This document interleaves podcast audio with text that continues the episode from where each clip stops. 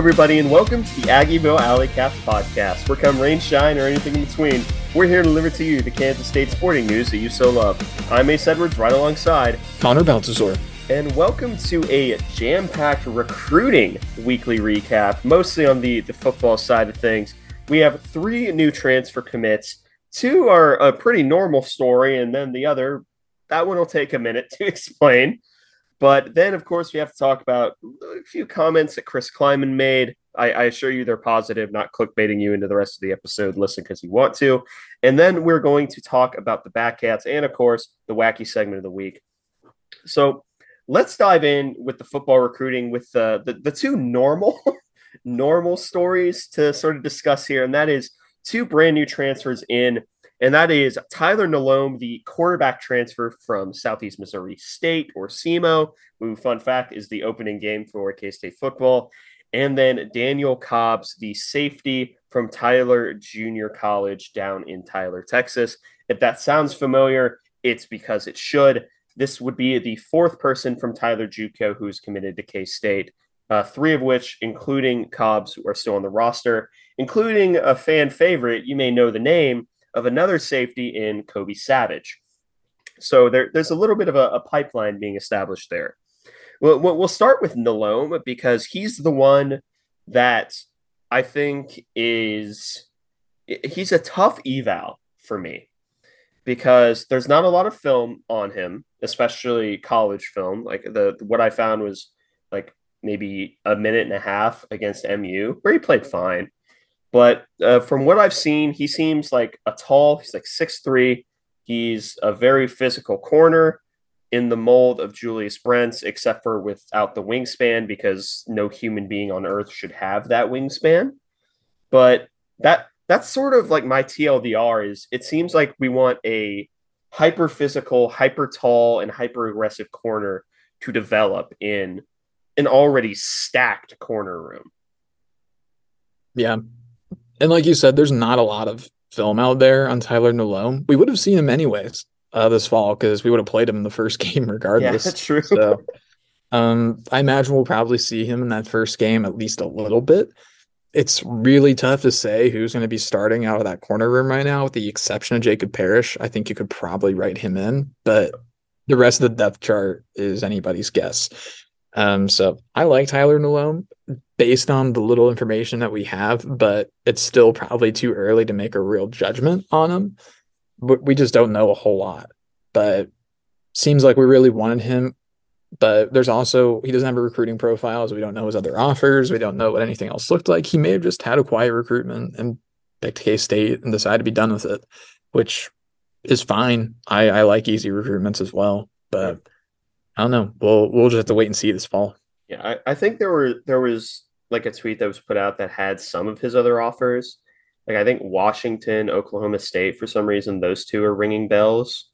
So like this this was a, a pretty solid win. And I, I think what a lot of people are wanting, because he has either two or three years of eligibility left, they're they're looking for either a hyper aggressive, hyper physical corner now or a developmental corner who has those traits right out the box. So, you know, that's for what it's for what it's worth. I do think he has three years to play too, because I think he got to a SEMO. I went I went through his uh, stats history and bio on their website, and it looked like he was a 2020 recruit and played five games or something like that in the fall. So he didn't redshirt, and then he played the full seasons uh, in 21 and 22. So technically he's a senior right now, but he could redshirt if we decide to do that. I don't think we will. And if he's a 2020 guy, has a COVID year.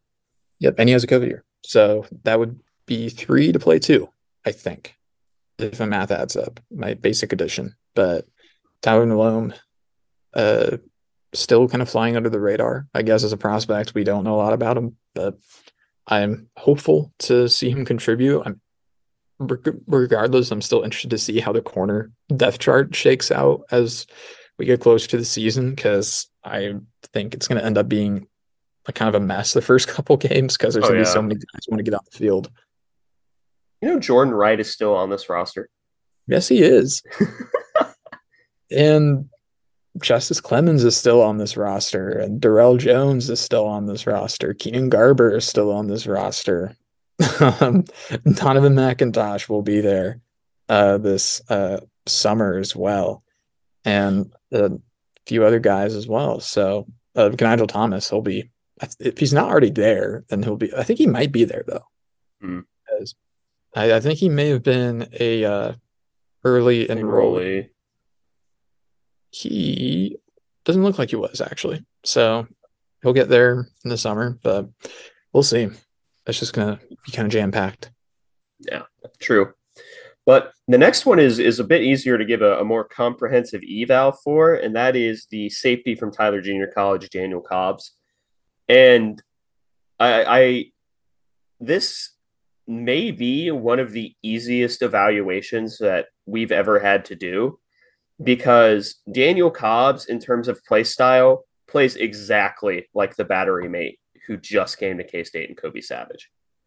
And that is not an exaggeration to say their play style is almost the exact same. They are both heat seeking missiles who have plus athleticism and the ability to communicate with the entire defensive backfield. I, Oh, yeah. Those don't grow on trees. I take th- we take those. We take those. Absolutely. And it makes sense. Maybe we have a connection there with like the defensive backs coach at Tyler. That would make sense because we've now taken two safeties from them consecutively. But another thing to really like about Daniel Cobbs is he only was at Tyler for one season. So he's got plenty of eligibility left. And he's And a full now- qualifier. Yeah, full qualifier out of high school as well. And uh, he was just there to get exposure, get his name out. And his commitment came out of absolutely nowhere because we at least kind of had an idea of Tyler Nalome being connected to K State before, with, like a few scattered tweets and things like that. Daniel Cobbs, I did not know existed until he put out his, his commitment video. Yep. And And it wasn't even on- like a high profile commitment video. He literally just put out committed. He didn't say where. He didn't say yeah, like like like an hour after his uh, K State visit, he just said committed, and I was like, "Where?" I looked Where? in his uh, replies, and it was mostly K State stuff. So I was like, "All right, I guess he's Uh, coming okay. to K State." Cool. but he, um, oh yeah, I think you're exactly right. He's very similar to Kobe Savage. Um, he's really really good. Um, and uh, I think he put it well. He's a heat-seeking missile. He's really good at identifying where a play is going, kind of like Kobe is. Uh, when I think of Kobe and his play recognition ability, I think of even though we lost the game, that huge stop that he had against Bijan Robinson in the Texas game, where he recognized the formation, he recognized the setup, uh, and he said, "They're probably running this toss play that burned us like three times this game," and so then he just called an audible, list up the side, and blew it up because he's good. Daniel Cobbs could probably be that guy as well. Maybe he redshirts this year because we're now kind of reaching a point where we do have quite a few viable safety options, I think. Um, it's not going to be like last year, I think, where even into the first game where like who's who's starting, like who's going to be on the field. Um, but I don't I like Hobbs a lot, but again, another guy we just didn't really know anything about. Yeah.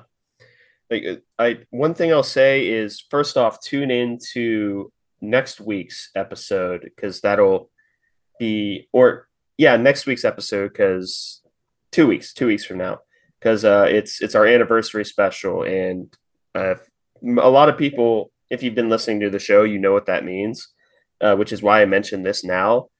But the whenever I saw Daniel Cobbs committed and I put him into the list of transfers that we brought in, say uh, maybe maybe in a way that was ranking them, just hypothetically speaking, he may have immediately shot up to top four within like a minute of his film.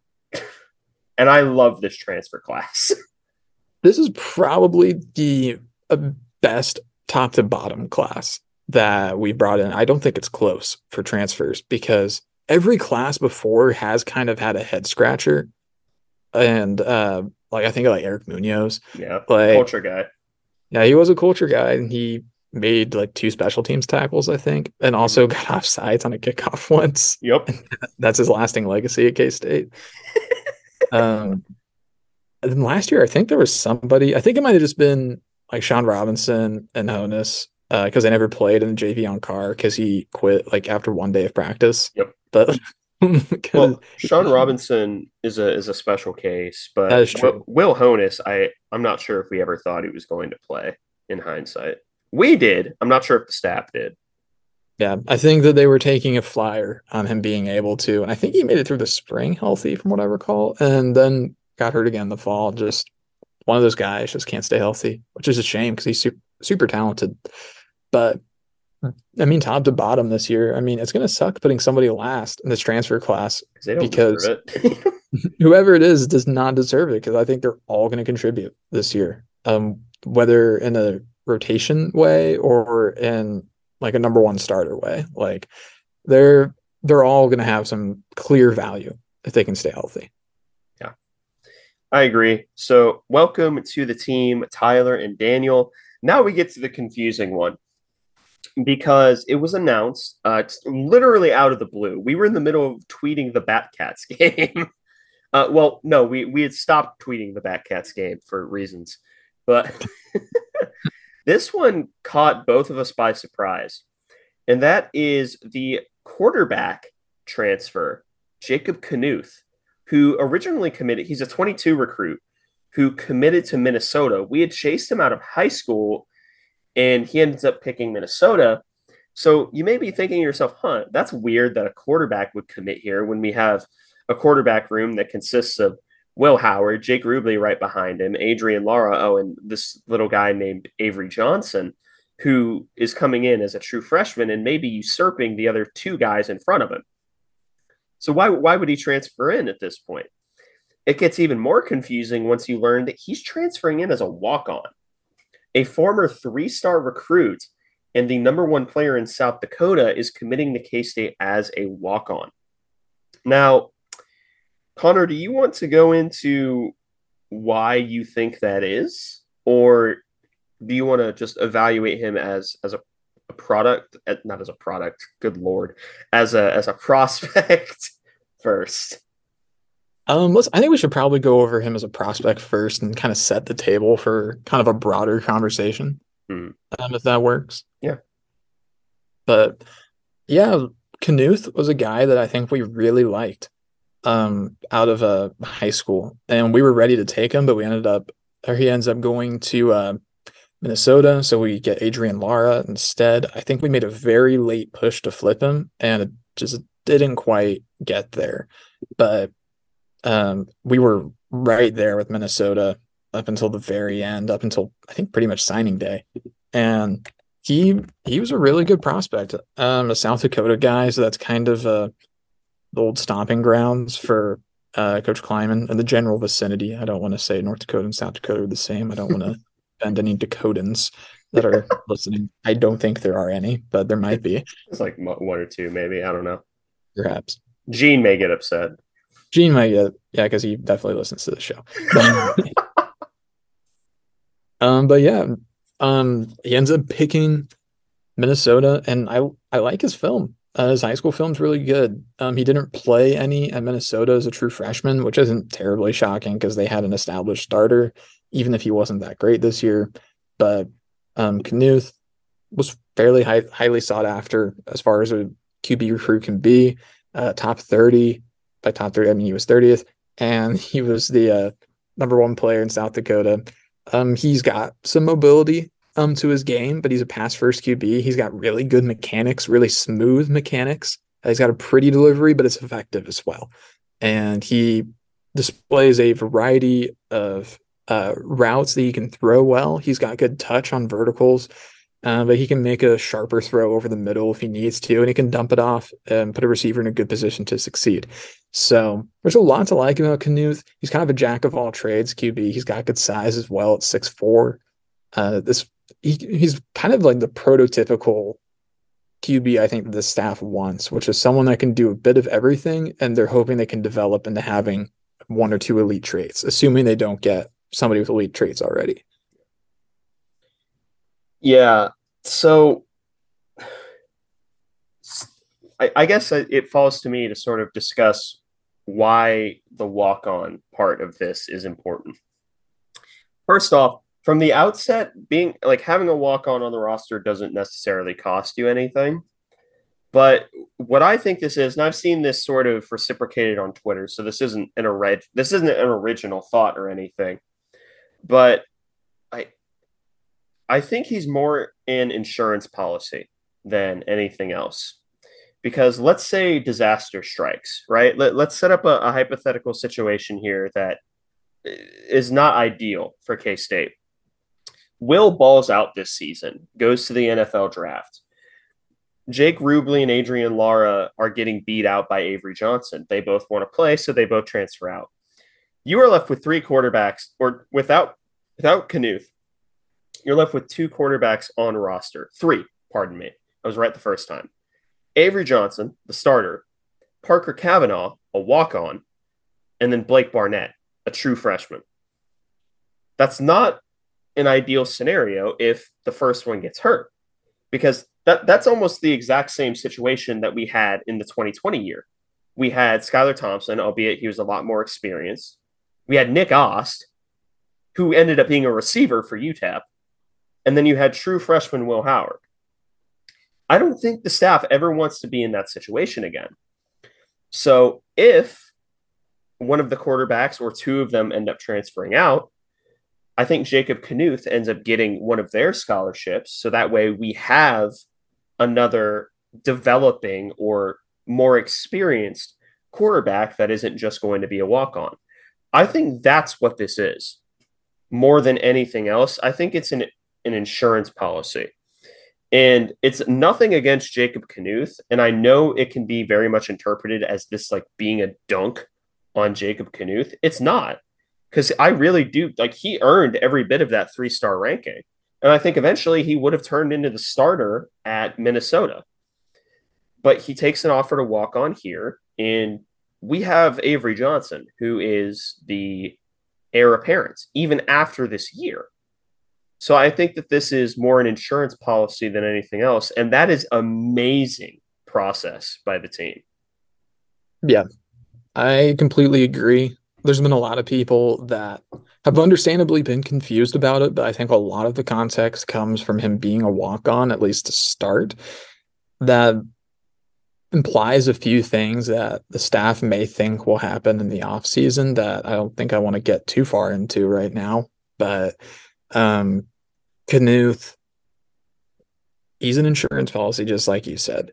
You, you need to have a viable emergency quarterback because uh, as a seasoned K State veteran, I lived through 2015 and the the era of Bazooka Joe and wide receiver quarterback Kody Cook, which I don't hold it against them because they were put in a position that they should never have been in, and that's on the coaches. But um, I, I think also including 2020, the staff is aware of the fact that they really cannot afford to do something like that again and uh, they need to get ahead of that situation. Granted, 2020, that was only their second year. COVID hits. They can't really bring in any transfers. It's more understandable then than it is now. But you want to, even when things are riding high for the room, like they are right now, because it's a very talented room right now, you have to understand roster attrition and you have to look forward and understand that at this time next year, you might go from the five QBs you currently have on the roster to two of them in a worst case scenario.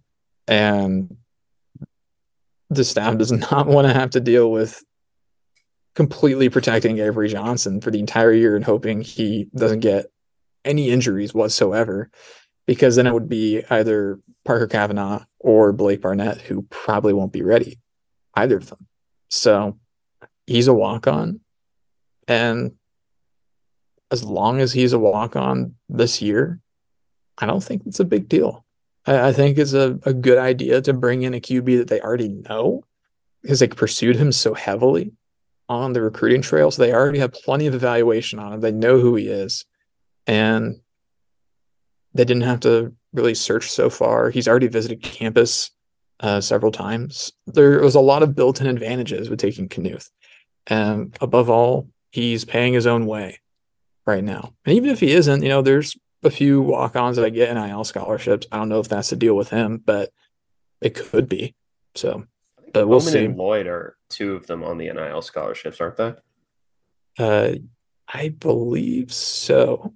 And I think um oh gosh, I can't remember who else it was, but there was there was a third that I just can't think of at the moment. Some receiver.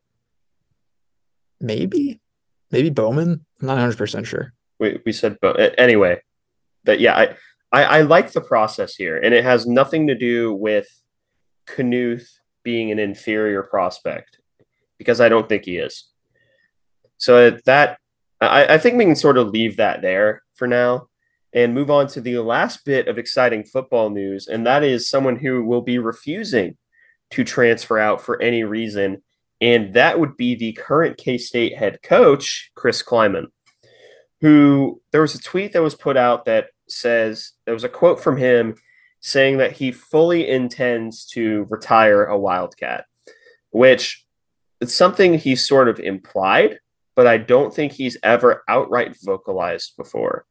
And that is incredibly encouraging to hear because I think there's one job that everyone is worried about if it ever opens up, and that would be Iowa. But first off, I, I'm pretty sure that Earth will stop spinning before Kirk Ferentz ends up leaving. So wasn't an issue there. But yeah, that's going to require a Kirk Ferentz uh, retirement. and also him not immediately mandating his son become head coach. Yeah, they they're kind of looking at a 2018 K State situation up there. So it's going to be interesting to see how they manage it. Yeah. But yeah, that, that was incredibly reassuring to hear.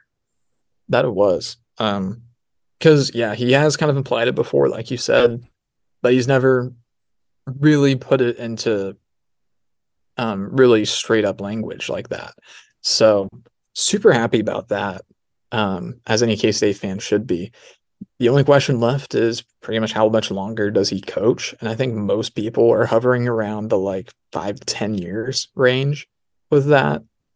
And at that point, I imagine we'll probably have at least one more Big 12 title and probably make a few other bowl game, several other bowl games. And uh, so he can retire a little earlier than a lot of college football coaches, and I'll be just fine with it because Yeah. he's been already very, very successful in just uh, four actual seasons, three actual seasons. Yeah. Um, he has already become one of the most successful coaches in K State history. So, like, the longer we get him, the better. But you know, he wants to retire like right when he hits sixty five. I'm not going to blame him. Nope. he he's proved himself. Yeah. And I, I think that like it if he is to retire in five to ten years, the, the current staff that he's built right now, I swear to you this has a point, has three or four legitimate head coaching candidates for other power five jobs. And this is after him hiring pe- or bringing people along like Scottie Hazelton, who ended up being a DC at Michigan State. I think he still is. But Kind of Yeah. surprising. yeah. but he he's gotten the ability to build a staff as well. And I think that whatever heir apparent, it'll probably end up coming from within, and they may inherit the same skills. Now, of course, I have my preferences for if he were to retire in five, like say five years. I have my preferences for who the head coach would be. I'll give you a hint. His name is Van Malone. But you know, I I, I'm willing to hear arguments for other other candidates on the staff, but you know he's he's done an excellent job building up a culture here, and I think that he, I, I think this is awesome to hear. Obviously,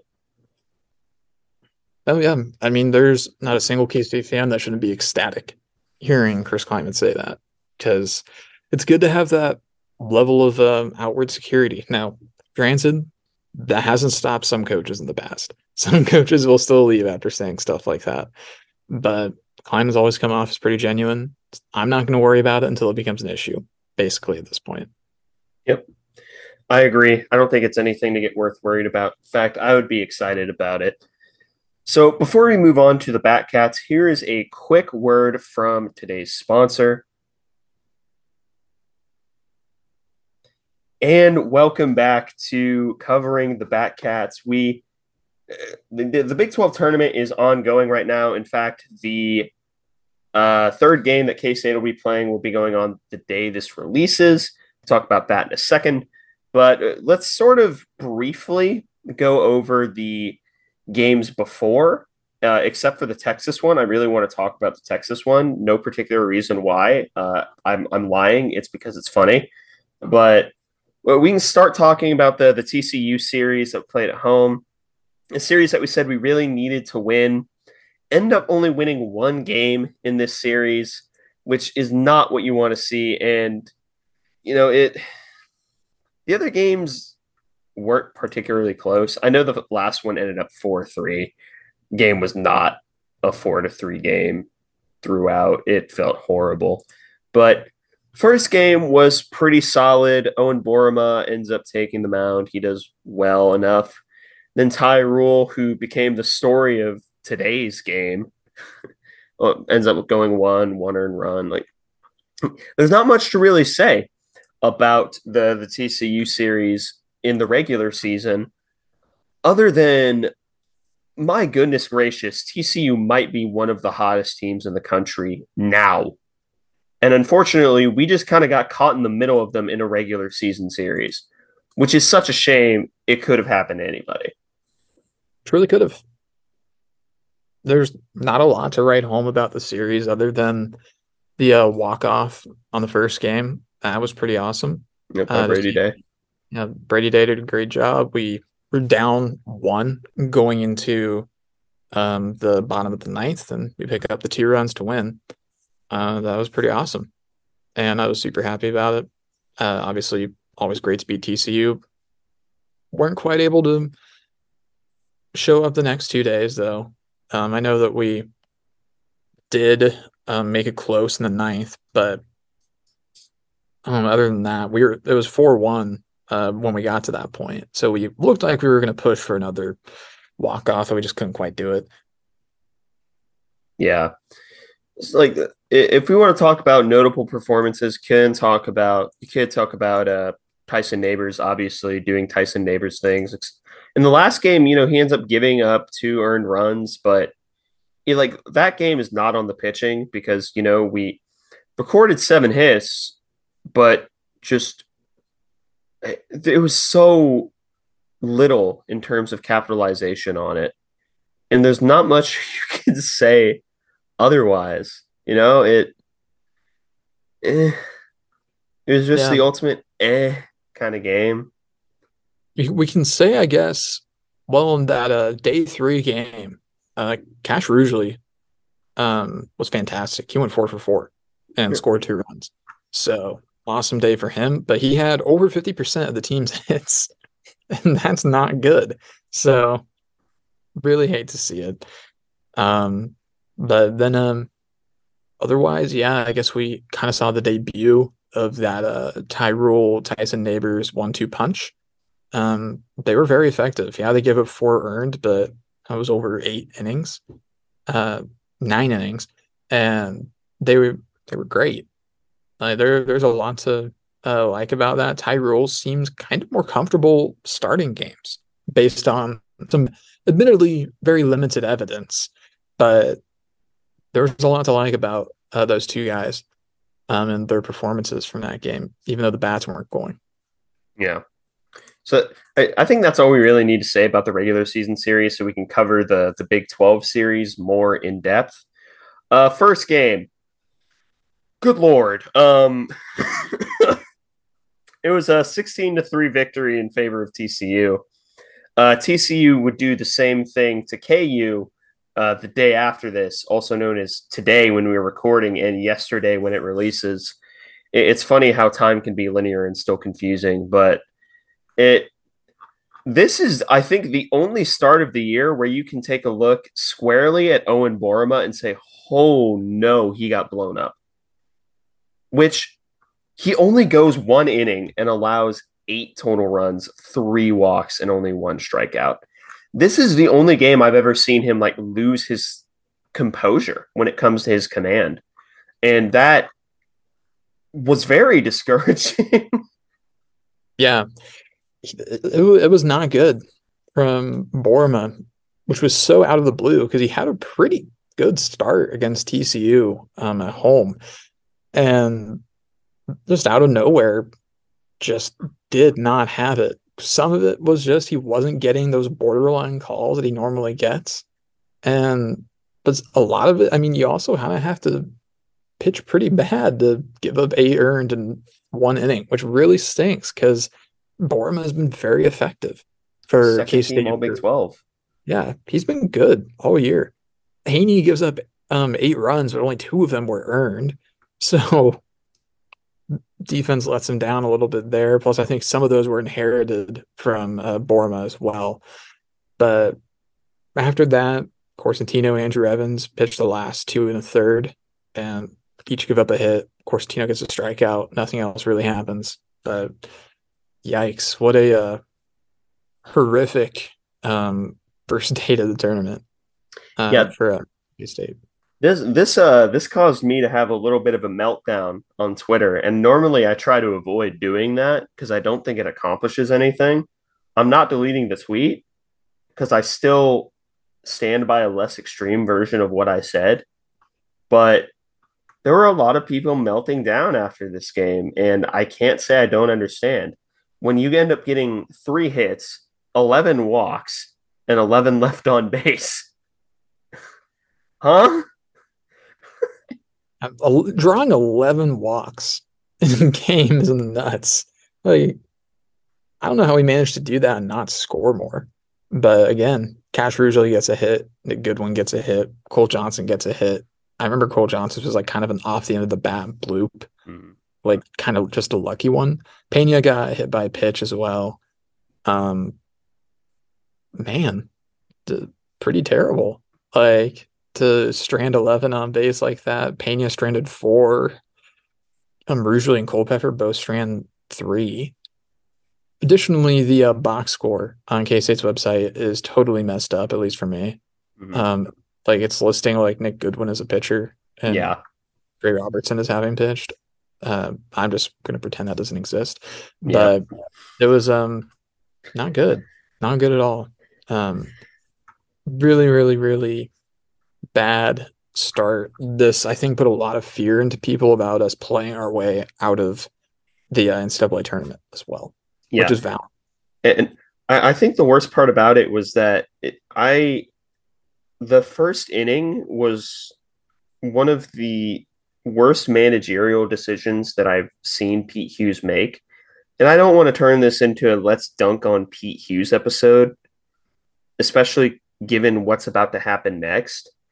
But I don't understand why you would send Cash Ruggeri on a double steal going to third with a left-handed batter in the box. Cash usually he's not slow, but he's not Brendan. Like there's one person on this team that I think that it's acceptable to do with, and that's Brendan Jones. And I think he was hitting. no, no, no. It was Brady Day. Brady Day was hitting. Like if it was a right-handed batter, I could understand. Like, oh yeah, you know that's taking a risk. This happens in the top of the first inning.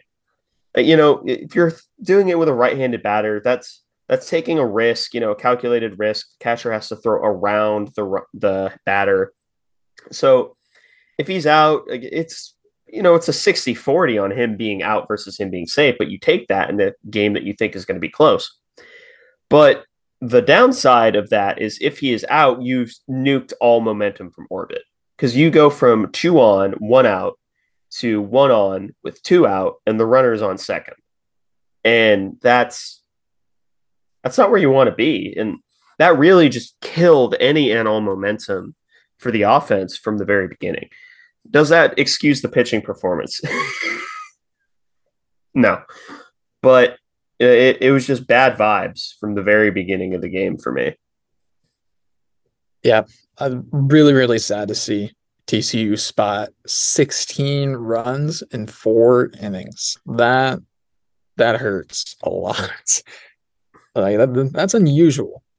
How many runs we gave up in that short a time span. Um, glad Andrew Evans was able to come out and give us a good inning. Um, I think TCU may have stopped trying by that point, but let's go. shout out Andrew Evans for the uh, solid inning. Also for but, liking one of our tweets, I guess. it's like several. You, but but um yeah, 17 hits for TCU. That is not sustainable. Um, con- continuing to the developing crash of K State baseball, the face of the earth. Yep.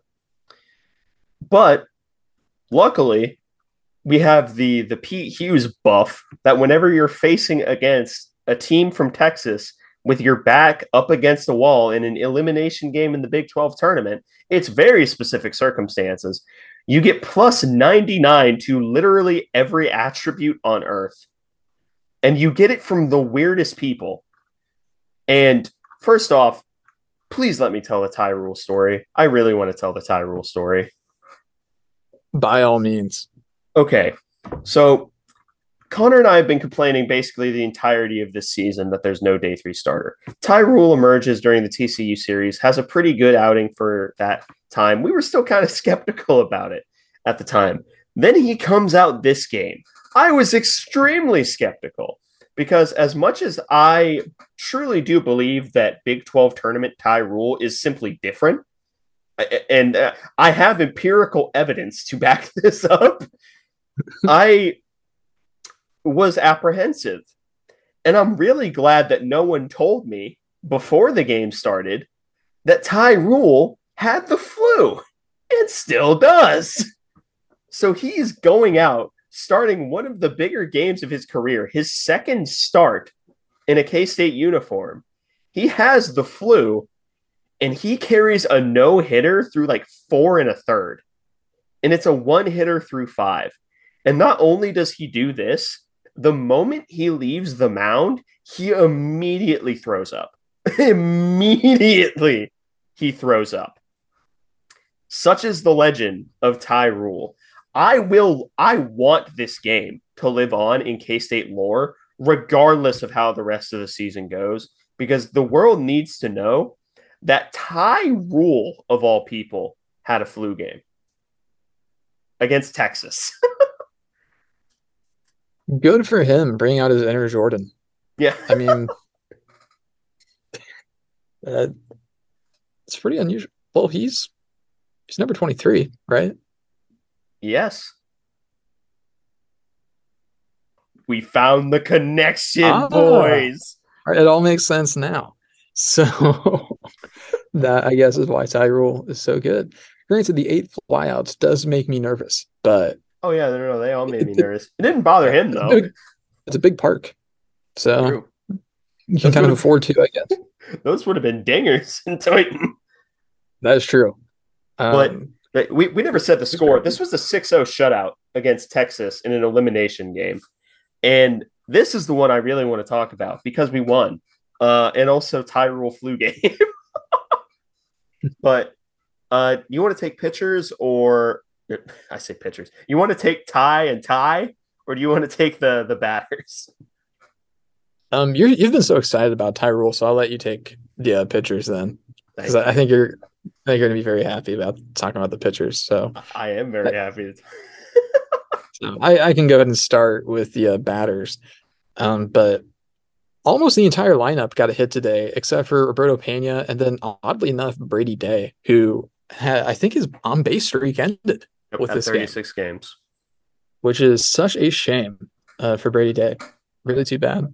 Um, but a few guys had some really solid games. Some of them out of absolutely nowhere. Um, I, I still don't quite get it, I guess, but um, Dom Hughes, he's kind of the offensive MVP out of this game. Out of absolutely nowhere, Dom steps into the DH role in the three and, spot. yeah, and he goes three for four, one walk, two RBIs. What a day for Dom Hughes to choose to have probably the best game of his K State career. like this was a clutch performance, and I mean he had the he was responsible for batting in the first uh, run of the game, uh, which was absolutely massive. And then he drew a walk on a bases loaded, and on, on a full count no less. And he was um, down one to two in that count as well. So he just worked the count and got on base. That was shocking, honestly. I I, I wasn't really sure if I was ready to expect that from Dom because I haven't seen him that much this year. And he was good. He he had a good game, all things considered. So shout out to him. You know, MVP goes to Dom Hughes, I guess, for at least for the batters. Cole Johnson was actually pretty solid today as well. He went two for three, drew a walk. Really good stuff from Cole Johnson. I mean, Rugely goes two for five. Nick Goodwin goes two for five with a two RBI double. There's a lot of guys to be pretty happy with um, in the uh, batting order, especially in that seventh inning where uh, five of the six runs came from. But other than that, there's not a lot more to really write home about for uh, the uh, batting order because there were 13 hits. We only got six runs out of it. Um, and then we drew three walks as well. Uh, there were a couple of errors in the field, um, Cash Rugely and Pelletier.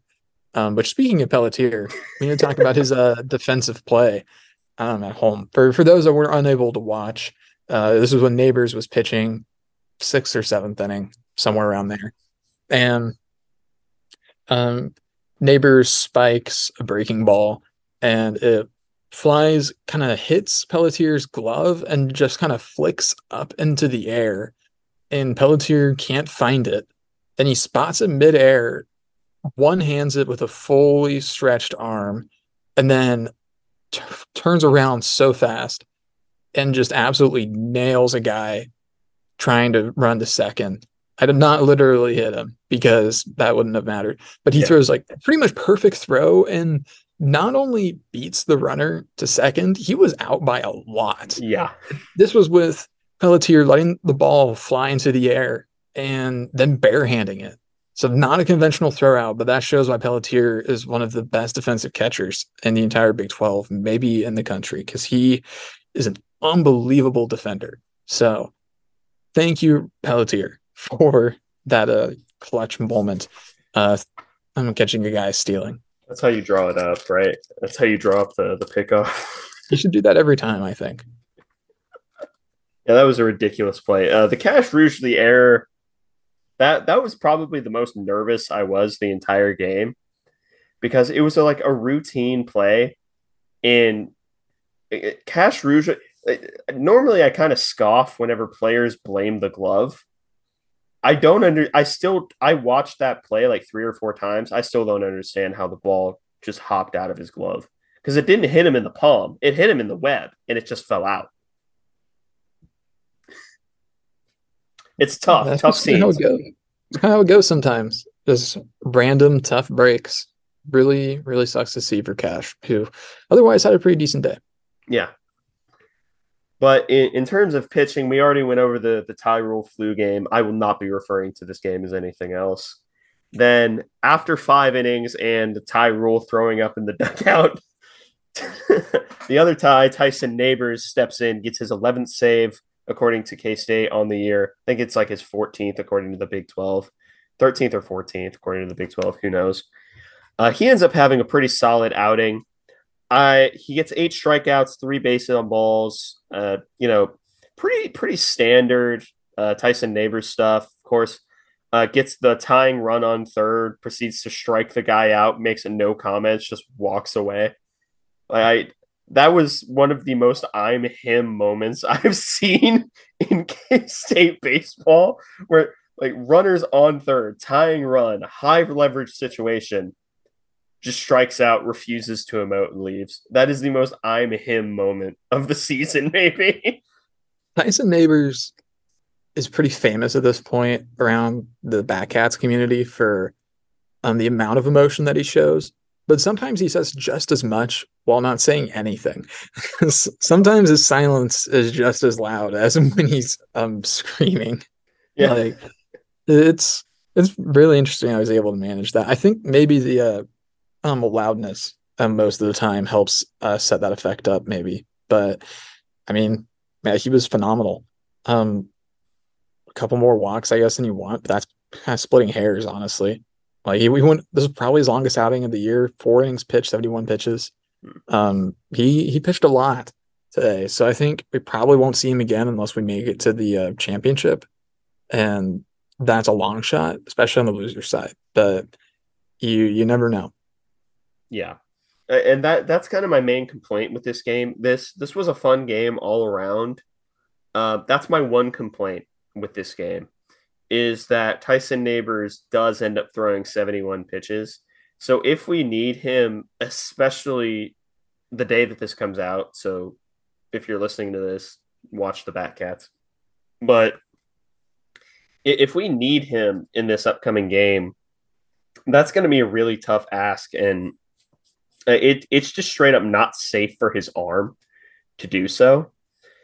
Um, I I would have liked if after that, what was it, the seventh? If after the seventh inning, we gave him maybe one batter, lowered his pitch count by 15 to 20, made it slightly easier for him to come back, not tomorrow, but the day after if we need him then.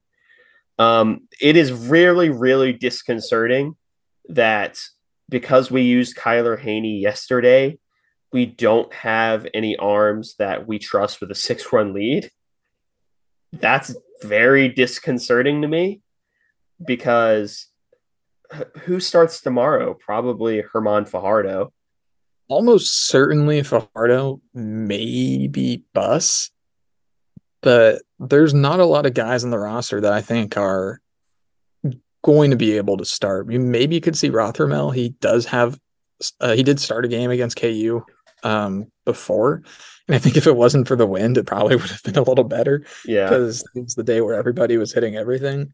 Um, so TBD, I guess, but I, I imagine Fajardo is probably the odds-on favorite to start. Yeah, and Fajardo's good for anywhere from four to five innings.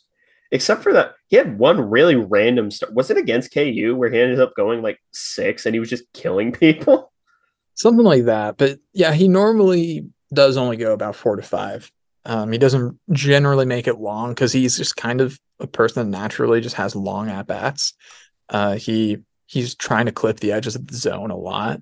That's just kind of his pitching style. So he's just going to have longer uh, ABs that he's having to deal with. So not a lot of times he's hitting about 90 by the fifth inning if his outing's going good. So might get four or five out of him. And then we're gonna have to kind of shuffle around and figure out who's gonna come up next. Like who's the next guy that's right. gonna come out. Because we only get Cosentino two innings uh, yesterday, so we could maybe get an inning out of him uh, tomorrow if need be. But other than that, we are starting to run a little low on arms, which to be Again. fair, pretty much every team is dealing with that. And I will say the situation is probably less dire than it has been in the past, which is a little sad.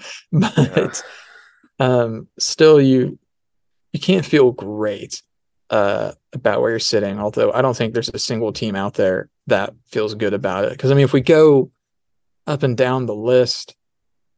We haven't seen Weisenbaker yet. Haven't seen probably, Evans.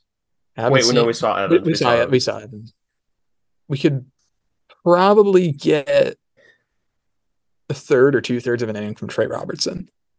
And Shea. if we, yeah, there's Shea Hartis. We've not seen him pitch with his newfound uh, sidearm delivery that kind of works actually. Haven't seen Dalton Beck. I haven't seen Jack in years. Yeah, maybe we were saving his arm and developing him for the postseason, which I'd love to have that be revealed.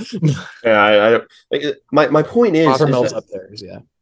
My my point is is that there are there are no arms left that can come into a game, and I feel really great about. There there are a couple of arms that I'm like, okay, I'm uneasy, but I'm along for the ride. Uh, on that list is I trust Mason Buss a little more than that, but on that list is Shea Hartis, Corey Cater, just because we've seen nothing of him. Uh, Cole Weisenbaker, just because he's so young. Like those are that's asking a lot. And then you're starting getting into guys that are either unproven or have had really, really tough outings. So you're starting to ask for Trey Robertson. You're starting to ask for for Jack. Jack Wentworth to to find his groove again, and that's a big ask, especially if we end up winning the game. We need another starter. We can't ask Boerema to do it on three days, not after getting blown up. Time for Kevin Mannell to see his first action as a Wildcat. Oh no! yeah, which hey, maybe we've been hiding him all year. maybe he's actually uh, the greatest pitcher on the roster. We've just been waiting for this moment. Maybe not as well, but yeah, we we we can't prove otherwise until we see him. I I guess that's true enough, but yeah, the the game. If we make it three more games, we're probably gonna see a random position player at some point. Oh no. Maybe we bring in Orlando Salinas. We haven't seen him in a while. Cole Johnson, K State pitcher. Anyway, Pelletier can pitch. No, I don't think so either. But it's just curious. But anyway, the the game that will be going on today, uh, first pitch is at three. It's up against KU, rematch of the Sunflower Showdown. We ended up sweeping them in Lawrence in that game. Now that that may give some people confidence. However, I am superstitious. I grew up a baseball player.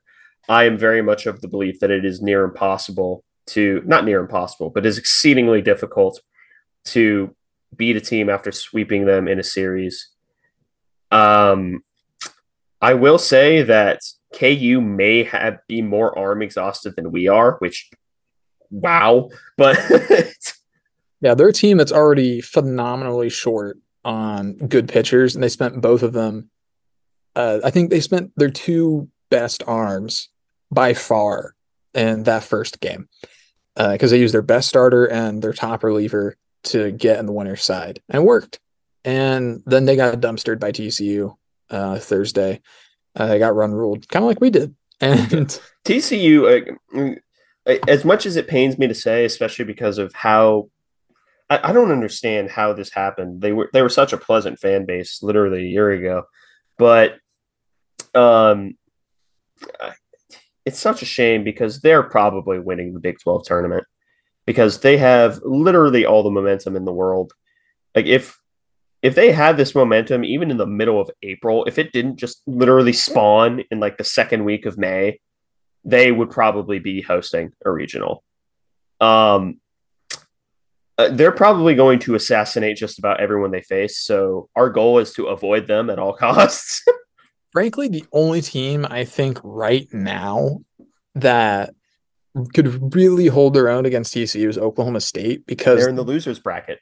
Yeah, because both of those teams are just offense, offense, offense. Like their bats are on fire right now, both of them. We have seen that from both of them.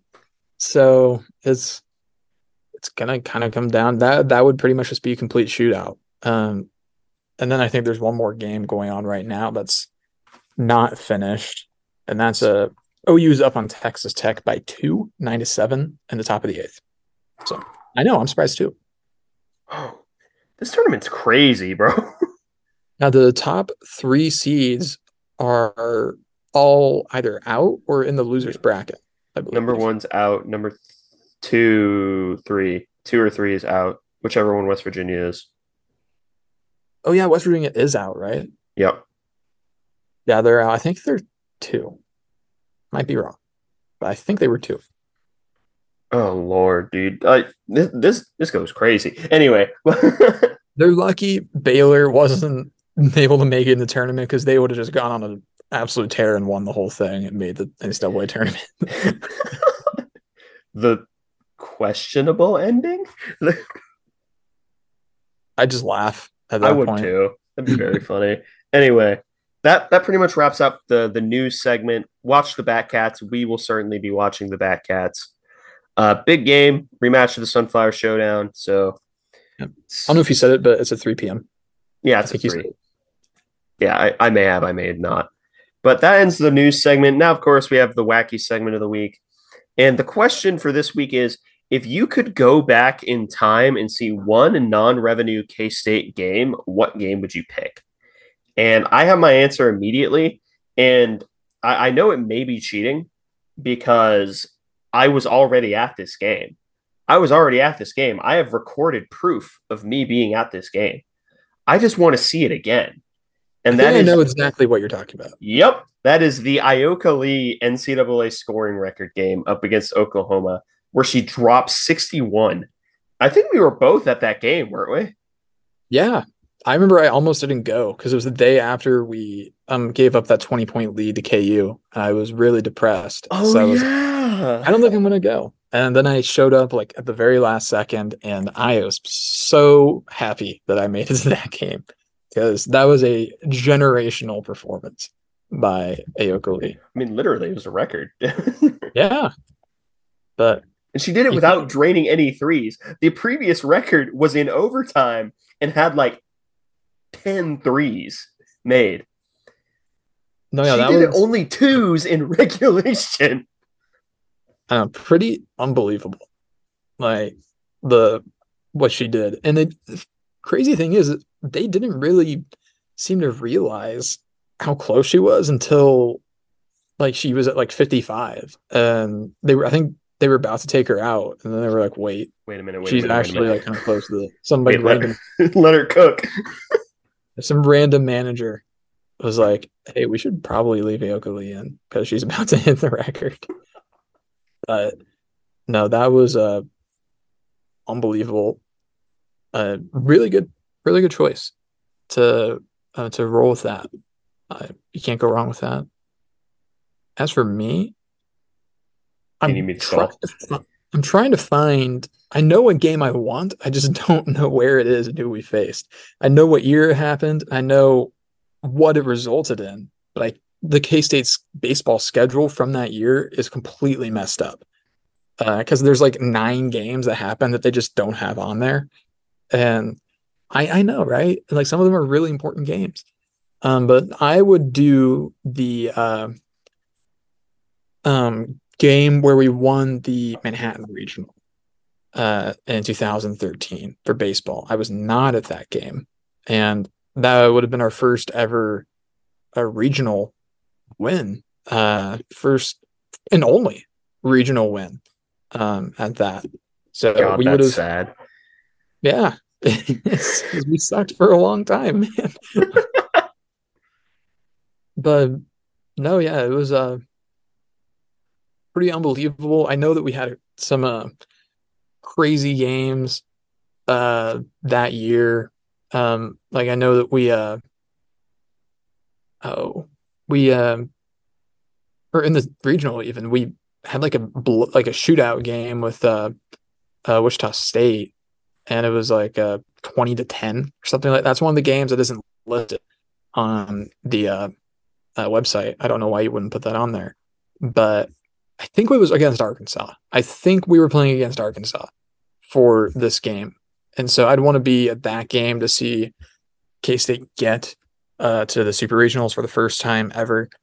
And uh, I'd also kind of like to see Tointon pre renovation because my memories are fuzzy of it because I didn't go there very much pre renovation. So I just didn't get to a lot of baseball games up until um, post renovation, which was when I was in college. So I don't know. That, that's one that sticks out to me.